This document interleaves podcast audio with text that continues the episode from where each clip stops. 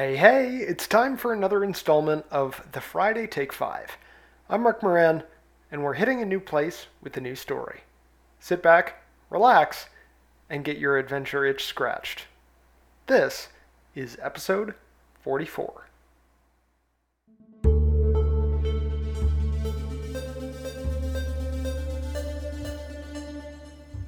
As a youngin', I distinctly remember heading on trips from here to Timbuktu, meaning we had a long journey ahead of us. Timbuktu didn't really mean anything, other than the fact that we were headed a long, long way away. To us, and to many, Timbuktu wasn't a real place, but was instead just a metaphor for a place in the middle of nowhere. It would be many years before I realized that Timbuktu actually is a real place, and it's one that's loaded with history.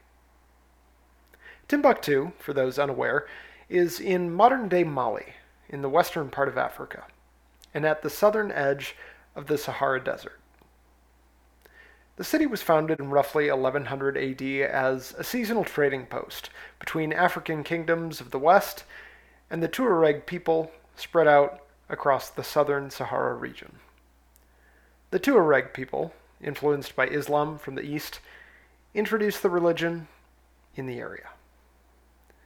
With the help of developments by Mansa Musa I, only a few hundred years after the city's founding, Timbuktu became a major center of religion, scholarship, and commerce helping the Empire of Mali become one of the most influential during the Golden Age of Islam. Mansa Musa's contributions helped build the Quranic Sankore University, which still stands today, roughly 700 years later, as the oldest facility of higher learning in sub Saharan Africa.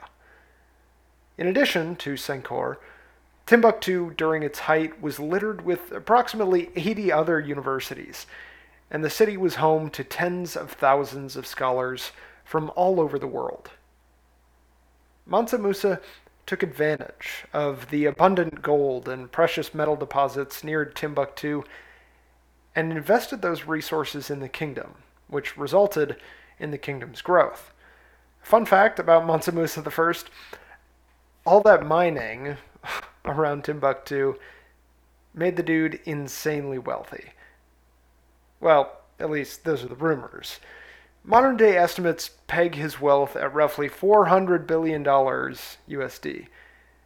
And while Elon Musk is on his way there, he still has quite a ways to go.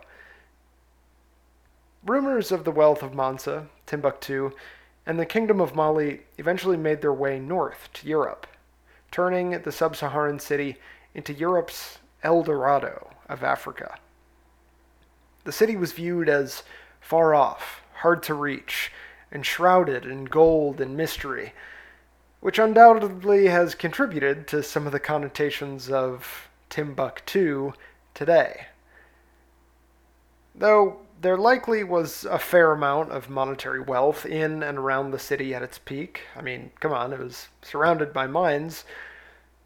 The city was also rich in literature. Despite attacks and destruction of literature in the area with the collapse of the Kingdom of Mali, and more recently with destruction driven by extremist organizations, hundreds of thousands of the city's manuscripts miraculously survived thanks to the work of preservationists, and they were put into a new library. And tens of thousands of the ancient manuscripts, uh, manuscripts have now even been digitized, preserving the history of the city for generations to come. Though seemingly Timbuktu would be an obvious destination for tourism. I mean, it's loaded with history.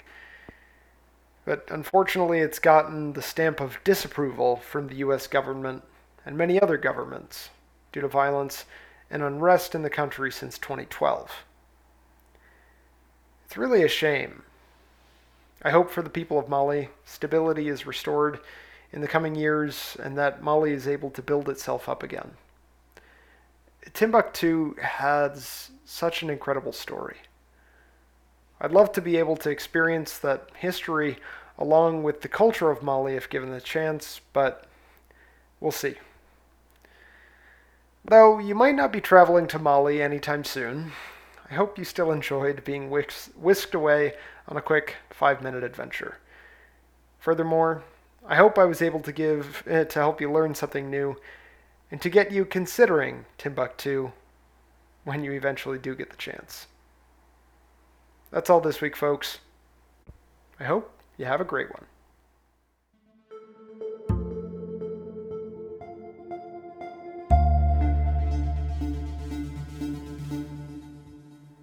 Hey, Fivers! Thanks for coming along on our 44th adventure. If you haven't already, be sure to give the show a five star rating on podcasting platforms and share this episode with a friend. Have your own stories about Timbuktu, feedback on the show, or suggestions on new episodes?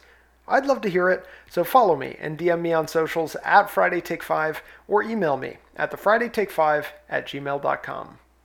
Stay curious, stay adventuring, and have a great weekend.